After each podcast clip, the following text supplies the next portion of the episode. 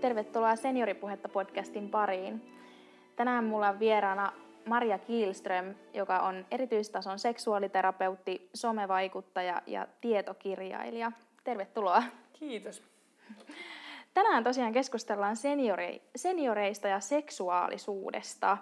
Mitkä on ihan ensimmäiset ajatukset liittyen senioreihin ja seksuaalisuuteen? Varmaan ensimmäinen ajatus on se, että mun mielestä tästä aiheesta puhutaan liian vähän. Et liian vaiettu ja ehkä tabujen ympäröimä aihe, koska meillä mm. kaikilla on seksuaalisuus ihan sieltä lapsuudesta aina kuolemaan saakka. Tai syntymästä kuolemaan saakka. Et kyllä tästä puhetta tarvitaan. Et onneksi sä pyysit mut tänne.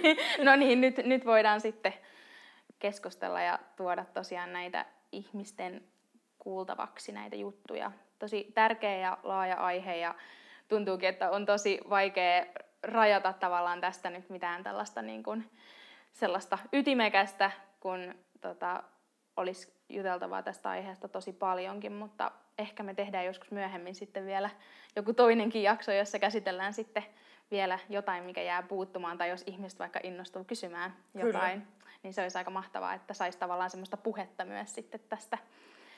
Mutta millainen on seniorien seksuaalihistoria? Sitä täytyy alkaa katsoa tavallaan siitä maailmasta ja yhteiskunnasta käsin, mihin he on syntynyt. Että, että kyllähän Suomi on ollut erilainen 20, 30, 40 tai 50-luvulla kuin nyt 2020. Mm. Ja, ja se, millainen kasvatuskulttuuri on ollut, onko syntynyt maalla, kaupungissa, onko uskonnollinen yhteisö vaikuttanut siihen, ylipäätään lapsen kasvatus on nähty hyvin eri tavalla. Joo. Mitenkäs tota, se suvaitsevaisuus, miten silloin on niin kuin suhtauduttu ylipäänsä? No lähtökohtaisesti lapsella ei ole tuohon aikaan ollut seksuaalisuutta. Et, mm. et varmaan sen niin kuin selkein, mikä on näyttänyt sitä, on ollut esimerkiksi ajatus siitä, että lapset ei koskettele itseään. Mm. Et tai kun puhutaan, puhutaan usein, nykyään puhutaan unnutuksesta, mutta se on sama asia kuin itsetyydytys lapsilla ja se oli siis hyvinkin, nähtiin negatiivisessa valossa ja kiellettiin ja, ja saatettiin puhua edelleen itse saastutuksesta ja, ja niin kuin moni muistaa varmasti vaiheen, kun sanottiin, että kädet peiton päälle.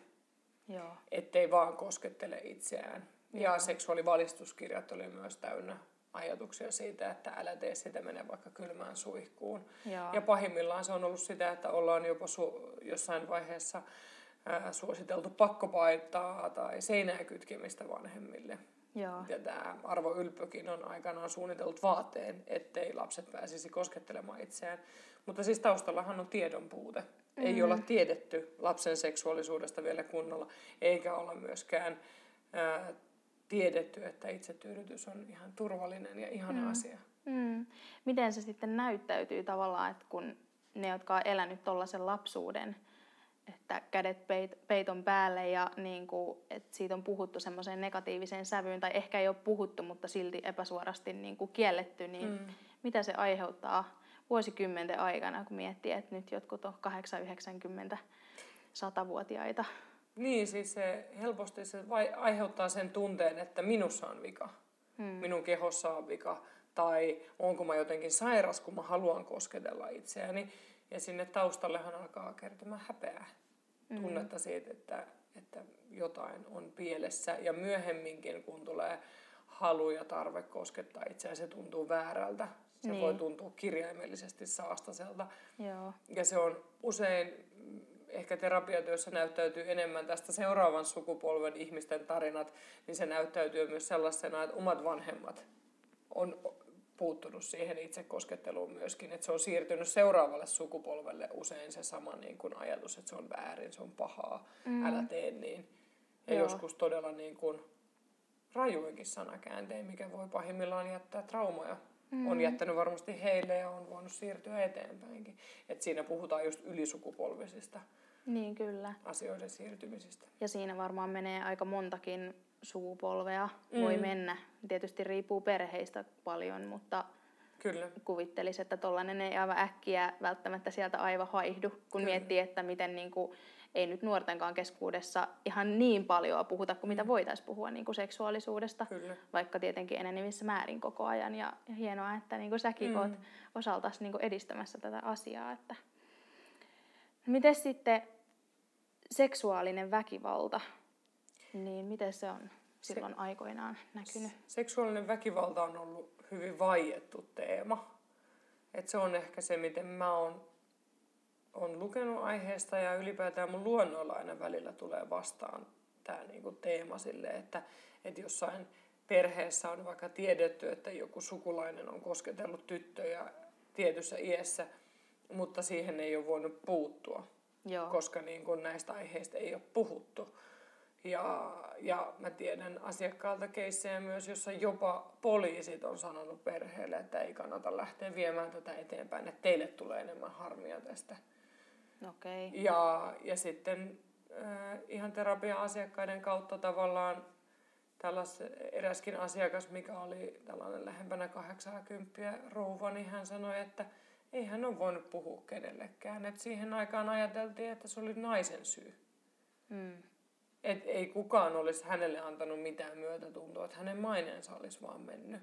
Et mm. Hän oli kantanut siihen asti, kun hän soitti mulle, niin hän oli kantanut kolmen raiskauksen traumat elämässään ja kehossaan ja mm. yrittänyt niin kuin ajatella, että ei se ollut oma syy, niin. vaikka niin kuin yhteiskunta ympärillä piti mm. sitä naisen syynä. Mm. Ja tietenkin täytyy muistaa just toi raiskauslainsäädäntöön liittyvä muutos siitä, että, että raiskaus avioliitossa kriminalisoitiin vasta silloin 94 vuonna, mikä on kuitenkin ihan hetki sitten vasta, että tosi moni on elänyt mm. avioliitoissa, missä on ollut raiskauksia ja edelleenkin seksiin pakottaminen lähisuhteessa on aihe, mistä helpommin vaietaan, kun haetaan mm. apua tai mennään poliisin luo. Joo, se voi olla sillä lailla, ihmiset saattaa helposti varmaan selitellä sitä, että, että ei niinku näe tavallaan, tai se voi olla siinä, että kun on se parisuhde, avioliitto, niin se raja on jotenkin ehkä vähän vaikea hahmottaa myös sitten siinä. On, ja jos on lapsia ja niin. ylipäätään niin kuin perhe tekee sen, että haluaisi suojella perhettä, että sit jos sä lähdet mm. julkisuuteen, tai vaikka ei julkisuuteen, mutta perheen ulkopuolelle puhumaan seksuaalisesta väkivallasta, niin siinä jollain tavalla toki altistuu kaikki Mm. Mutta samaan aikaan se olisi kuitenkin sen uhrin oikeus saada apua ja että se loppuisi se toiminta, mikä on seksuaalista väkivaltaa. Kyllä. No mitäs homoudesta sitten? Se on tosiaan, sitä on ajateltu pitkään sairautena ja... Kyllä, sitä on ajateltu sairautena. 1700-luvulla vielä Turun torilla katkottiin homojen päitä ihan vaan muistuttaakseen siitä, että kuinka kamala asia se oli. Et sitä on, niin kuin, siitä on saanut Suomessa kuoleman tuomio jopa joskus, että et homous on ollut kyllä niin kuin monin tavoin ää, negatiivisen niin kuin sädekehän ympäröimä ja niin kuin voi puhua ihan ihmisoikeusrikkomuksesta niin kuin vuosisatoja ja vuosikymmeniä aikana. Mm. Ja mitä se on ollut sitten, kun se lainsäädännössä ollaan luokiteltu rikokseksi ja sairaudeksi, niin, niin se on ollut tietenkin hyvin vaiettua. Ihmiset on kokenut olevansa vääränlaisia, on koettu jälleen häpeää, on piiloteltu, on ehkä joutunut menemään naimisiin niin. vastakkaisen sukupuolen kanssa ja tukahduttamaan omaa seksuaalisuutta, mikä ei aiheuta yleensä mitään hyvää. Et se aiheuttaa esimerkiksi masennusta tai se aiheuttaa sitten mm. uskottomuutta tai, tai se aiheuttaa sitä, että kun ihminen tukahduttaa itsensä, niin se ei näe ylipäätään elämällä välttämättä merkitystä kunnolla. Mm. Et, et Tommi Kinnunenhan on kirjoittanut suomalainen loistava kirjailija tämän kirjan Neljäntien risteys, missä käydään läpi, onkohan siinä neljä vai viiden sukupolven aikana tavallaan, kun se yksi isä on homo, ja se on joutunut mennä naisen kanssa naimisiin, koska se ei olisi ollut mitenkään mahdollista pienessä kylässä mennä tai olla miehen kanssa ja Joo. miten se vaikuttaa sen koko suvun tarinaan. Se oli hienosti tavallaan, näy, näytetään sen kirjan kautta se, että kuinka niin kuin syvä vaikutus, vaikutus sillä on monen ihmisen elämään, kun joku joutuu kieltämään mm. niin olennaisen osan itsestään kuin seksuaalisuutta. Kyllä. Niin, se vaikuttaa aika moneen ihmiseen. On. Ja niin kuin, varmasti monen identiteettiin on. ja ajatuksiin niin kuin siitä seksuaalisuudesta ja kuka Kyllä. minä olen ja Kyllä. mitä minä saan tehdä. Kyllä. Ja, ja etenkään kun ei voinut siis edes puhua omalle kumppanille. Mm. Että se kumppani tietenkin ajattelee, että hän ei ole kiinnostava ja haluttava ja niin. tässä on joku niin. vika, että lapset tehtiin. Joo. Se tehtiin. Joo. Että se kirja, kirjan päähenkilöt elää siellä vähän ennen talvia jatkosotaa ja sitten sen jälkeen niin sieltä se niin lähtee se tarina. Joo. Tosi mielenkiintoinen. Suosittelen. No niin, täytyy ottaa kirjalistalle. No onko meille synty, siirtynyt sukupolvien yli tämmöisiä tabuja ja puhut, puhumattomuutta ja henkisiä haavoja? Kyllä niitä on ja sitten ne on tietenkin eri suvuissa mm. erilaisia.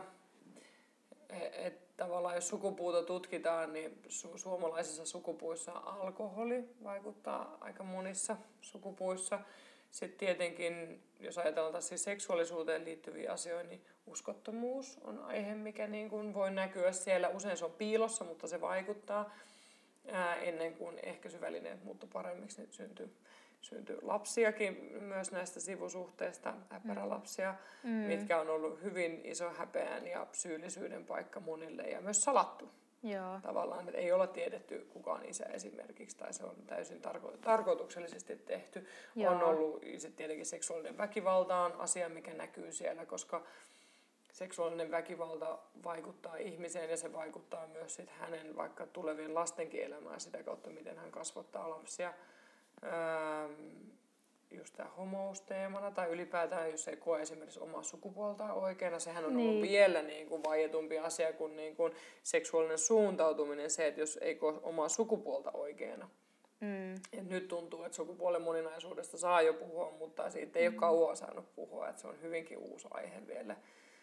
Ää, ja tietenkin ylipäätään, miten avioliitto on nähty. Et, et mä usein puhun seksuaalikasvatus, kun mä puhun vanhemmille siitä, että me saatetaan siirtää vaikenemalla seuraavalle sukupolvelle esimerkiksi ajatuksen siitä, että, että ei seksuaalisuudesta puhuta, tai se on jotain negatiivista, koska siitä ei puhuta. Mm. Tai sitten ne on sellaisia yksittäisiä kommentteja siitä, että, että sellaista hirveätä pakollista avioseksiä tai niin kuin mm. pakko oli antaa silloinkin, tai vaan lasten takia tehtiin sitä, tai, tai ihan vaan se, että vaikka jompikumpi vanhemmista on haukkunut omaa kehoa paljon. Niin, että ne voi olla hyvinkin niin kuin arkisen tuntuisia tai sit isoja ja jopa traumaattisia. Että, se mm. skaala on iso. Ja sitten mennään tietenkin tähän hellyysaiheeseen, mistä me varmaan puhutaankin myöhemmin lisää, mutta miten mm. ollaan kosketettu, onko pidetty mm. sylissä ja halattu? Niin. No siitä tosiaan olikin tässä heti, heti tota niin, niin seuraavaksi, että kosketus on suomalaisille edelleen ehkä semmoinen aika vaikea asia ja tabu. Et mitä ajatuksia sulla syntyy tästä?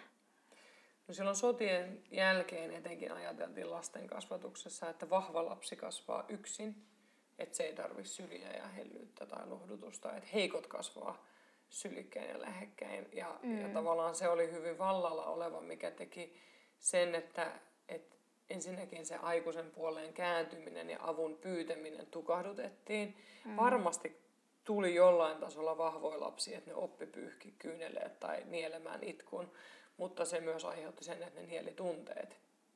Niin. Mikä näkyy sitten sellaisena, että ei tunnisteta ehkä tunteita.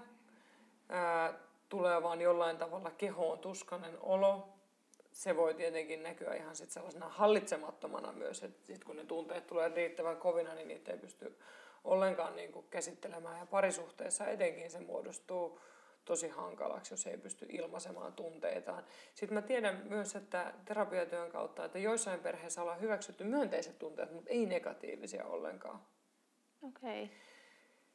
Eli tavallaan kaikki negatiivinen on vaan painettu pois ja ollaan mm. ollut tosi iloisia ja tämäkin näkyy parisuhteissa. Mutta se kosketus mm. tavallaan tunteiden lisäksi vielä, niin se on tietenkin hyvin haastavaa, että jos sä et ole lapsena – oppinut olemaan toisen lähellä.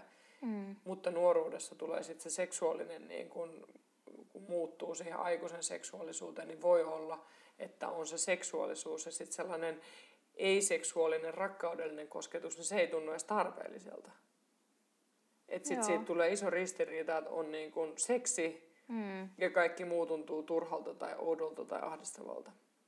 Et näitä sitten terapiatyössä usein niin kun annetaan sanoja niille ja mietitään, Joo. että miten sitä voisi harjoitella ja lähestyä toista. Ja sitten jos toisella taas on kokemusta se niin kuin kosketuskulttuurista ja on halattu, niin hän kokee täysin, että hän jää ilman huomioon ja Niin. rakkautta. Että eikö se välitä musta, kun sä et tuu mun lähelle. Muuten kuin vaan siitä harrastamaan seksiä. N- Niin, kyllä. Ja tuossa niin tuon pohjalta tulee just semmoinen ajatus, että kun ihmiset niin menee yhteen ja perustaa perhettä, niin siihen tuodaan aikamoinen niin menneiden sukupolvien Kyllä. taakka siihen Kyllä. perheeseen ja sitten siirretään jotain sille omalle jälkipolvelle. Että siinä pitäisi olla hyvinkin tarkkana, mutta jotenkin se voi olla, onko se semmoinen asia, että sitä ei niin tiedosteta, niin sitten se vaan menee kuinka se menee ja vähän niin kuin mennään sitä samaa kaavaa, mitä aina ennenkin. Silleenhän se on ajateltu, että tavallaan kyllä niin kuin ihmiset osaa, osaa hommansa ja kyllä niin kuin, että ei rakkautta tarvi harjoitella ja Niin. liika puhuminen on turhasta ja kyllähän seksiäkin nyt vaan kaikki tietää, miten sitä tehdään. Että nehän Niin. sellaisia oletuksia ja uskomuksia, että, että mä usein kiitän mun asiakkaita siitä, että ne on ollut niin rohkeita, että ne ei ehkä haluakaan enää siirtää kaikkea seuraavalle sukupolvelle, että ne oikeasti miettii, että mitkä asiat oli hyviä ja mitkä oli ehkä vahingollisia. Eikä tarkoitus Joo. ole alkaa vihaamaan aiempia sukupolvia, Mm. vaan myös ymmärtää, että mistä se Kyllä. on johtunut. Koska Kyllä. myös omat vanhemmat tai isovanhempien tekemiset on helpompi ymmärtää ja hyväksyä, kun ymmärtää sen niin kuin yhteiskunnan ja maailman, missä ne on elänyt. Että se myös luo sellaista jopa yhteyttä. Mm. Ja kuitenkin jokainen toimii sen oman parhaan ymmärryksensä Kyllä, mukaisesti, että tuskin kukaan niin kuin tahallaan sitä Niin, pahaa on kyllä. halunnut kellekään. Kyllä. Et se niin kuin, puhuminen on mun mielestä äärettömän tärkeää näissä, että sillä saadaan ymmärrystä itseen ja muihin. Hmm. Miten suomalaisten tämmöinen sisu ja yksin pärjäämisen perinne näkyy sitten tässä kosketuksessa tai läheisyydessä ylipäätään? Osa saattaa ihan alkuun sanoa, että en mä nyt tarvii. Joo. En tarvii kosketusta tai halausta, mutta ihminenhän tiedetään tutkitustikin, että, että jos me ei saada kosketusta, niin se voi tuntua ihan fyysisenä kipuna.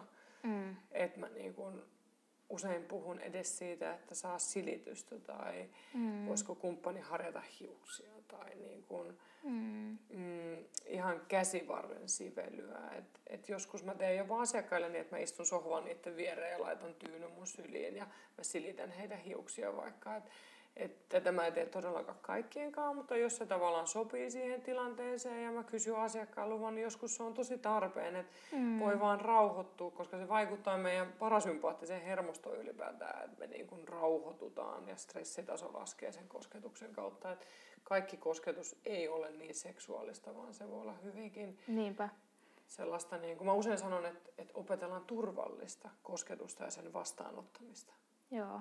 Et meille on usein helpompi antaa toiselle kosketusta kuin ottaa vastaan. Ja se liittyy mm. just tähän kysymykseen, että jos ei ole saanut hellyyttä siellä lapsuus-nuoruusvuosina mm. ja kos- turvallista kosketusta, niin on vaikea ottaa sitä vastaankaan. Joo. Että se antautuminen on vaikeaa tai luottaminen. Kyllä, joo. joo ja meilläkin aika paljon niin tuossa ihan senioreiden kanssa niin huomaa, että kuinka se kosketus on hirveän vahva ja vaikuttava, että jos on vaikka ajatellaan vaikka joku muistisairas, joka ei välttämättä halua nyt lähteä yhtään mihinkään mm. kotoa, ja sitten laittaakin käden olkapäälle ja vähän silittää mm. ja kysyy, että eikö nyt mentäisi vähän kävelemään ulos tai, tai lähettäisi johonkin kahvilaan mm. tai jotain, niin yhtäkkiä saattaa ihan toinen ihminen katsoa mm. niin kuin silmiin ja niin kuin sitten, että se vaikuttaa tosi niin kuin vahvasti. Kyllä. Et, ja niin kuin huomaa, että, että nekin haluaa aika paljon halata. Et kun me aika mm. usein halataan, kun me mennään ja lähdetään sieltä asiakaskäynniltä, mm. niin, niin joskus joku on sanonut, joku läheinenkin, että ei meidän äiti oikein ole kova halaamaan. Ja sitten kun ollaan kysytty, että saako halata, no tottahan toki. Mm. Ja sitten joka kerta niin kuin halataan. Et siellä voi olla varmaan paljon myös uskomuksia, että ei meidän äiti tai Kyllä. ei, ei, niin kuin, ei hän niin kuin halua tai ole semmoinen niin kuin vieraiden kanssa. On. Ja se halaaminen tai tuollainen kosketus, mä näin itse, kun mun isovanhemmat ehti olla 50 vuotta naimisissa ja sitten tuossa 10 vuotta sitten mun isoisä sitten joutui saattohoitoon syövän loppuvaiheessa, niin mä näin sen, miten niin kuin jotenkin se kosketus oli hirveän parantavaa, että mamma piti pappaansa siis lusikka-asennossa ja oli kaksi sairaalasänkyä lyöty yhteen ja ne makasi sille kyljellään molemmat ja mamma vaan silitteli pappaa, että se jotenkin mm. rauhoitti niiden kipujen niin kuin keskellä kaikista eniten, että että se jotenkin kun katsoi siitä sivusta, niin tuntui, että tavallaan siinä kirjaimellisesti siitä, kun se synnyt pienenä toisen syliin, niin se päättyi yhtä lailla pienenevänä ihmisenä oman niin. rakkaan syliin. Et se oli, se, se mä jotenkin niin kuin pit, laitoin sydämeen ja ajattelin, Joo. että noin sen kuuluu olla. Mm. Että niin kuin lääkkeet auttaa toki ja niitä tarvitaan, mutta mä luulen, mm. että se mamman kosketus oli kyllä äärettömän tärkeä niinä viimeisinä hetkinä. Kyllä, ihan varmasti. Ihana kyllä, toi tulee ihan semmoinen mm. liikuttunut olo. Tota, seniorit ei välttämättä tunne niin hyvin henkisen ja fyysisen väkivallan rajaa, niin tuleeko se sitten sieltä heidän seksuaalihistoriastaan? Et... Ihan varmasti osittain tulee, että tavallaan ei olla, ensinnäkin ei ollut seksuaalikasvatusta, että kukaan olisi kertonut tavallaan siitä, että mitkä on kehon rajat, miten toinen ihminen saa tulla lähelle, mm. Miten niitä rajoja on kunnioitettu. Että ylipäätään sellainen ei vaan seksuaalinen väkivalta, vaan myös tavallaan on ollut luunappeja ja on läpsitty lapsia, on kuritettu kepillä tai vyöllä, mm. on jopa lyöty. Niin tavallaan ne on kaikki rikkonut sitä sen lapsen fyysisiä rajoja. Joo. Ja yhtä lailla se henkinen kurittaminen, että et henkistä kurittamista on niin kuin raju huutaminen tai toisaalta vaikka eristäminen, että lapsi on jätetty yksin pitkiksi ajoiksi ja tavallaan mm. hylätty henkisesti siinä vaiheessa, kun se olisi tarvinnut just aikuisen tukea siihen, että miten selvitellä tunteita. Mutta ei siihen aikaan näitä, näitä asioita ei tunnettu samalla lailla, eikä niistä puhuttu, ja meidän lainsäädäntökin oli erilainen. Että niin. et näitä niin kuin ei voi täysin verrata, mutta se on hyvä ottaa huomioon siinä, ettei just mm. siirrä sit sitä taakkaa, mikä sieltä tulee. Niin. Ja myös, niin kuin aiemmin puhuttiin, niin se seksuaalinen väkivaltakin oli varsin vaiettua ja kun mm. asioista vaietaan, niin ne myös niin kuin, tapahtuu helpommin ja ne mahdollistuu sitä kautta, että ei jäädä ehkä kiinni. Joo. Joo, ja tota, tosta niin kun, mm, tästä tulee nyt tällainen pieni ajatuskatkos, joka leikataan sitten mm. pois. Mm. Otas nyt. Ää,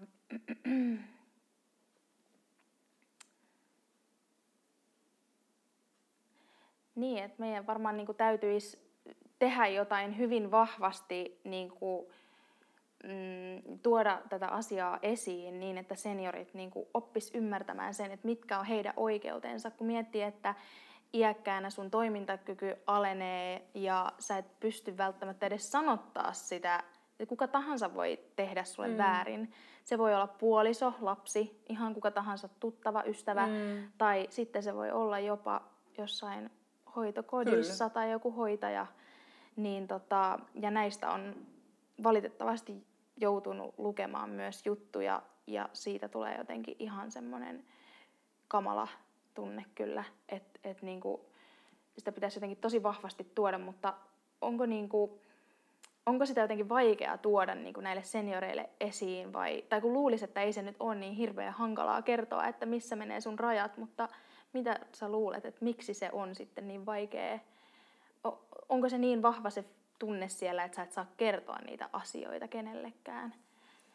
Niin, se pitäisi aloittaa vähän sieltä seksuaalikasvatuksesta, just, että niin. miten puhua niistä kehon rajoista ja mm miten tavallaan, keneltä sä voit sit pyytää esimerkiksi apua. Niin. Et mun mielestä yhtä lailla lastenkin kanssa on hirveän tärkeää se, että nimetään aikuiset, keneltä voi pyytää apua. Niin yhtä lailla seniorin kanssa voisi miettiä, että jos jotain kävisi, mm. niin kenelle mä voisin kertoa. Niin.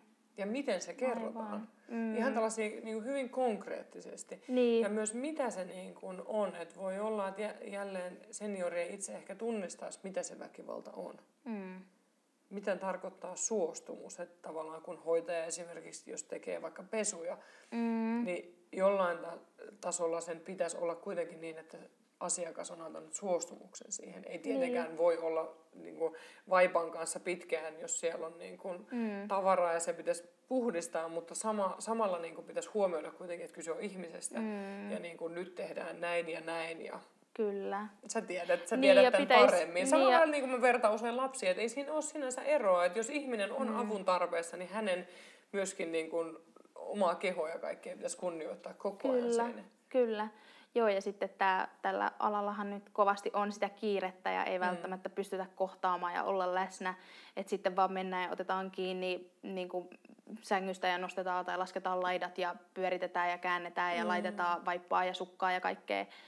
Niin tavallaan jotenkin se, että sitten vaan lähdetään seuraavan luokseen. Se on jotenkin tosi karua. On. Siinä mä kyllä niin kuin käännän katseet poliittiseen, poliittisiin päättäjiin, että, että sehän ei ole lähihoitajien tai vaikka sairaanhoitajien vika, vaan niin kuin järjestelmässä on vikaa, Kyllä. että ei ole hoitajilla aikaa hoitaa. Mm, Et se tilanne on tosi ristiriitainen. mm, Ja ikävä kyllä sitten on sitten vanhuksia tai vaikka pienet lapset päiväkodissa liian isoissa ryhmissä, niin ne joutuu maksaa siitä niin. sit ne Niin. asiakkaat. Niin, niinpä.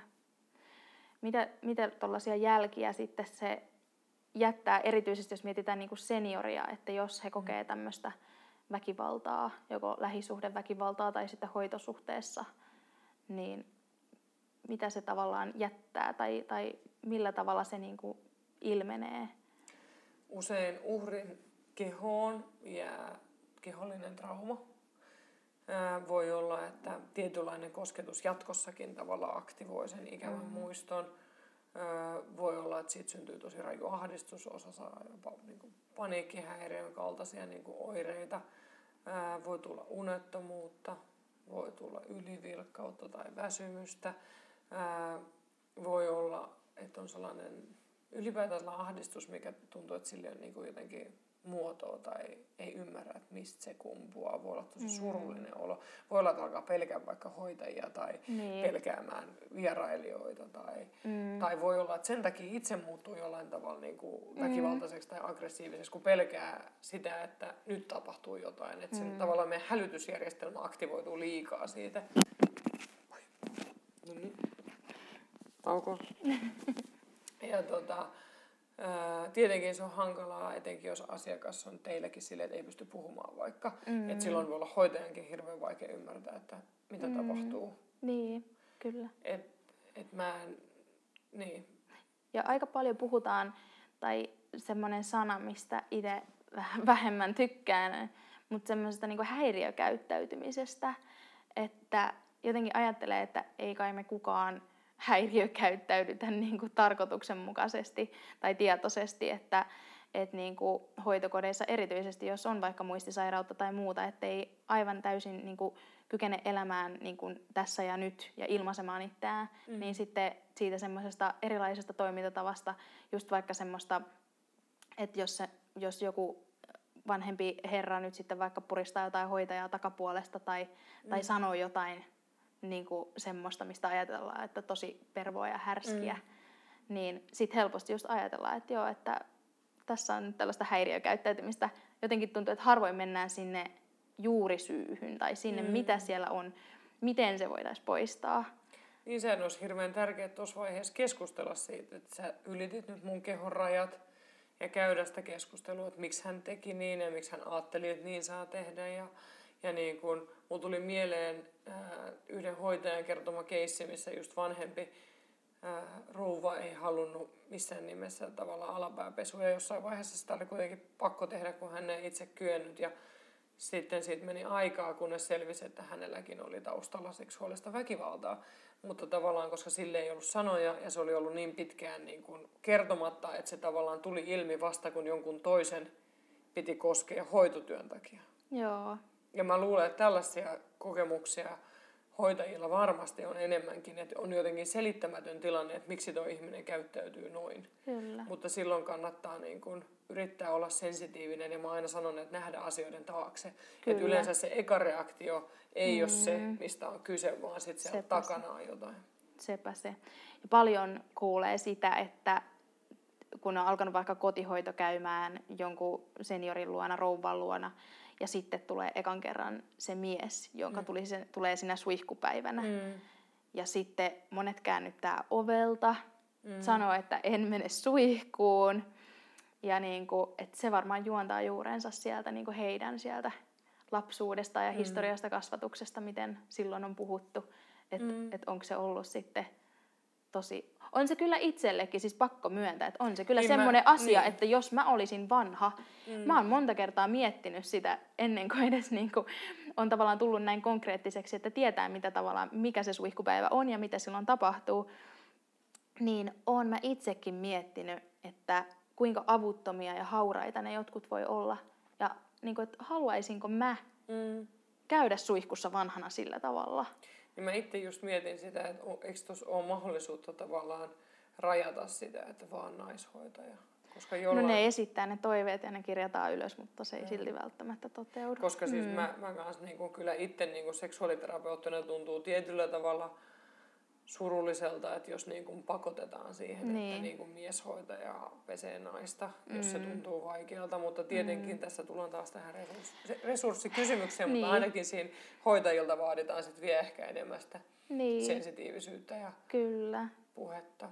Kyllä. Mutta yhtä lailla niin kuin toi rajaton seksikäyttäytyminen taas vanhuksien niin kuin puolelta mm. on sellainen asia, mistä pitäisi pystyä puhumaan. Ja sen sijaan, että haukuttaisiin vaikka kahvipöydässä tai niin tavallaan yrittää mm. käydä sitä keskustelua, että tämä ei ole oikein. Niin, niin. Ai niin, ja se mulla tuli myös mieleen, kun sä sanoit, että siitä, kun sä laskit käden, tai jos laskis mm. käden vaikka vanhuksen tota, olkapäälle, niin niissäkin mä niin kun, nyt kun on tullut tämä MeToo-kampanja ja niin kun, siellähän mm. tuli myös keissejä hyvin kaukaa, että kaikki ei ollut kauhean uusia keissejä, niin myös se, että, että vaikka se olisi vaan käsi olkapäällä, niin mm. kannattaa mm. kysyä, että voinko mä koskettaa mm. sua.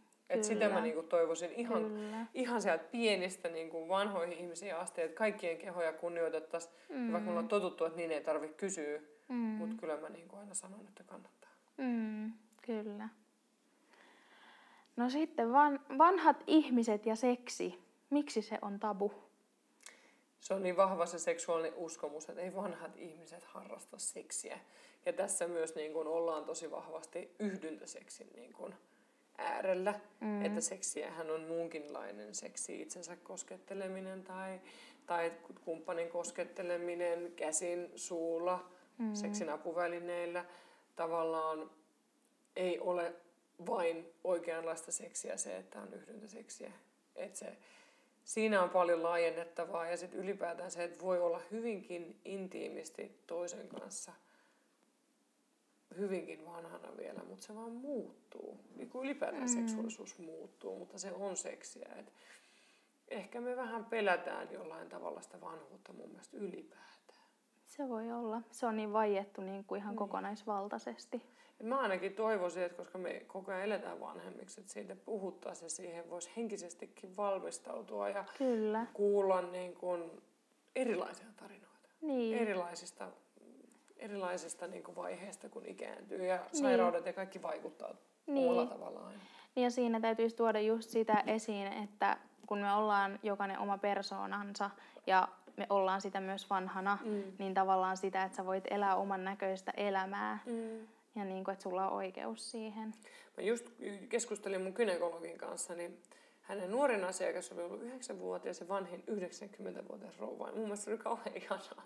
niin vitsit, mikä skaala siinä Kyllä. on. Kyllä. Joo.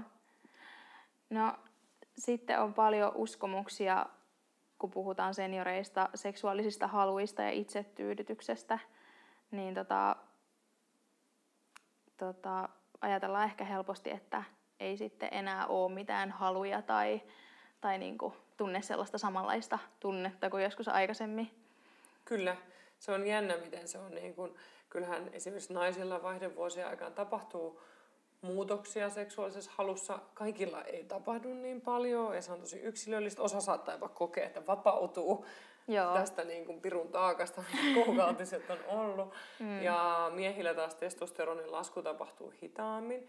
Mm. Mutta ylipäätään on sitten nainen tai mies, ja nythän pitäisi puhua myös ylipäätään jotain sieltä väliltäkin oleva ihminen, mm. niin näihinhän on apua hormonilääkityksistä ja, ja seksuaalinen haluhan ei ole, toki hormonit vaikuttaa, mutta vaikuttaa ylipäätään se, että onko virikkeitä. Mm. Tavallaan miten itse aktivoi itseään. Toiset kokee, että se voi olla helpotus, että pääsee eroon koko aiheesta. Joo. Mutta yleensä sillekin on sit syynsä, Niin. Että siellä voi olla siellä seksuaalihistoriassa jotain negatiivista, mikä aiheuttaa sen tunteen, että ei enää ikinä. Niin, niin. Mutta ehdottomasti niin kuin ei ole ikärajaa, että no, mm. vaikka ei itse pystyisi enää nauttimaan omasta kosketuksesta, niin toivottavasti siihen sitten olisi mahdollista saada avusteisen seksin työntekijä auttamaan.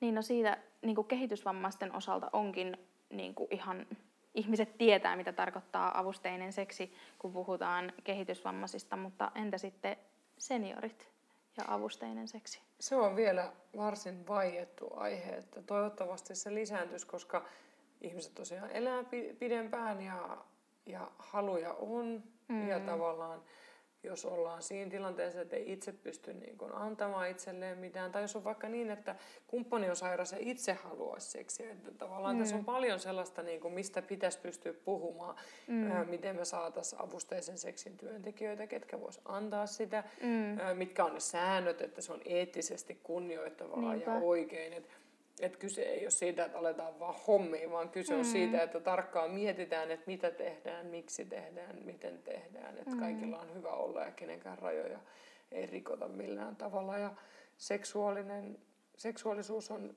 ylipäätään osa niin kuin ihmisoikeuskysymystä, että, mm. että kuitenkin ihmisellä pitäisi olla lupa omaan seksuaalisuutensa ja tarvittaessa sitten avusteisesti. Niin.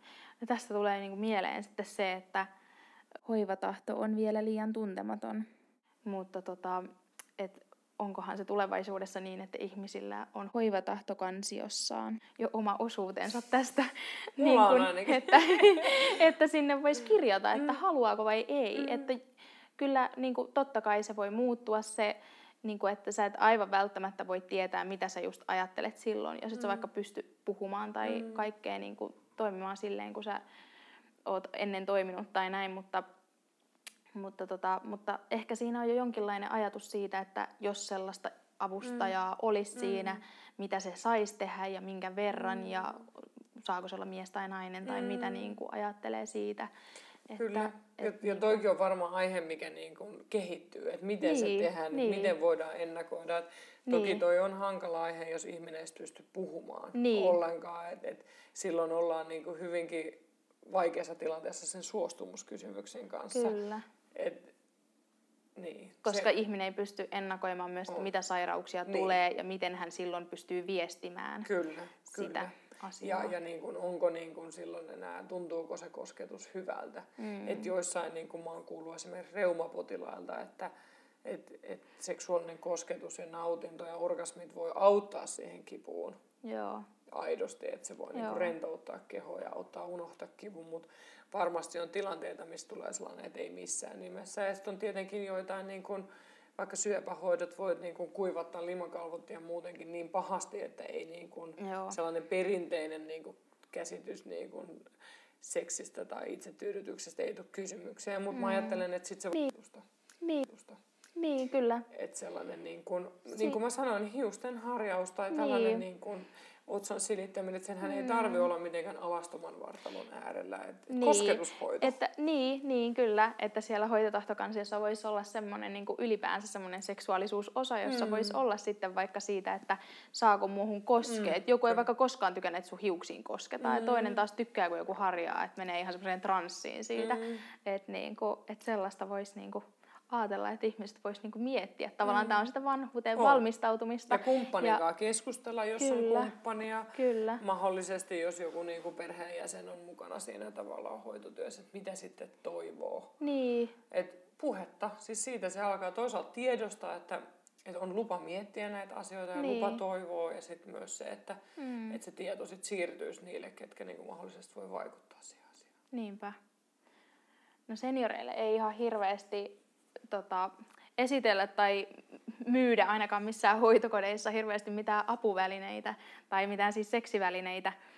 Öö, tota niin, m- miten niin kun tähän liittyvää tämmöistä häpeää ja tabuleimaa voitaisiin vähitellen poistaa sun mielestä?